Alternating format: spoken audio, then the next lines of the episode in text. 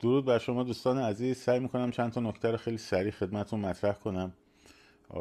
در ادامه مبحث جنگ روانی بحث دل سرد کردن از طریق بستن اخبار و بحث حراس افکنی رو اینا من قبلا بهش اشاره کردم ولی اینجا خیلی سریع چون خیلی اون برنامه رو ندیدن خیلی سریع اشاره می‌کنم.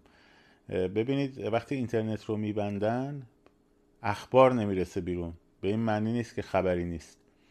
بنابراین اصلا فکر این نباشید که آقا پس اگر ما نمی‌بینیم مثلا فلان کانال خبری رو بذاره پس حتما خبری نیست. نه اینجوری نیست. نسبت با قدرت ادامه داره انقلاب ایران با قدرت ادامه داره به خصوص فردا که فراخان زدن. این مسئله اول.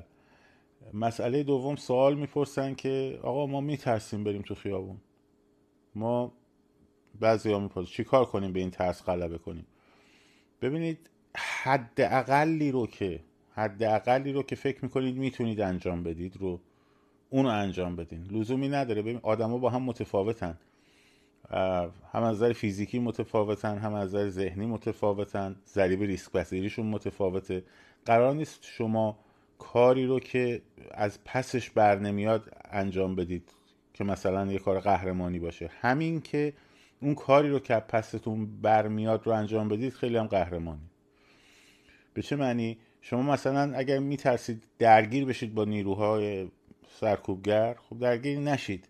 فقط برید حضور داشته باشید حتی با ماشین برین حضور داشته باشین. حتی یه کیسه مثلا میوه بگیرید دستتون تو خیابون فقط باشین. که اگر هم مثلا نیروی سرکوب اومد من دارم خرید کردم برم خونه مثلا فرض کن خب اون حد اقلی رو که فکر می‌کنید می‌تونید انجام بدید از پسش از نظر ذهنی روانی برمیاید اونو انجام بدین. ولی حتما یه کاری انجام بدین. حتما یه کاری انجام بدیم اگر نمی‌تونیم مثلا میترسیم که درگیر شیم خب بگیم حالا که من میترسم درگیرشم پس نمیرم. نه. اون حداقل رو حتما انجام بدیم پس دوباره تکرار می‌کنم. لزومی نداره کار حد اکثری بکنید ولی اون حد اقلی رو که می‌تونید حد اکثر آن چیزی رو که می‌توانید رو انجام بدید. در واقع. چند تا نکته از بچه های داخل ایران رسیده. از من خواستن که اینجا مطرح کنم.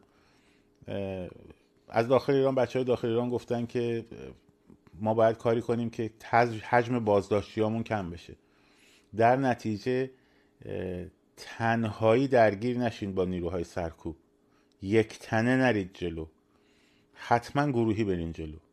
و چقدر خوبه اگر این گروه ها رو قبل از تجمع با هم داشته باشین.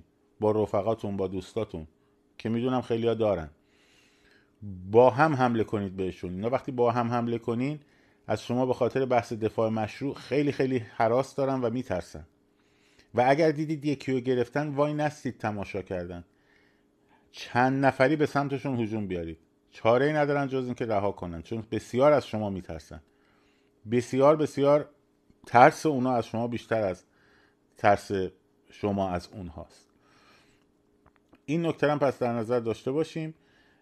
من ویدیو رو کوتاه می‌کنم برای اینکه از من خواستن که ویدیوهای کوتاهتری رو داشته باشیم. مسائل دیگری رو که از بچه های ایران میاد رو سعی می‌کنم هر شب انتهای ویدیوها بیارم شاد و سرفراز و آزاد باشین. پاینده باد ایران.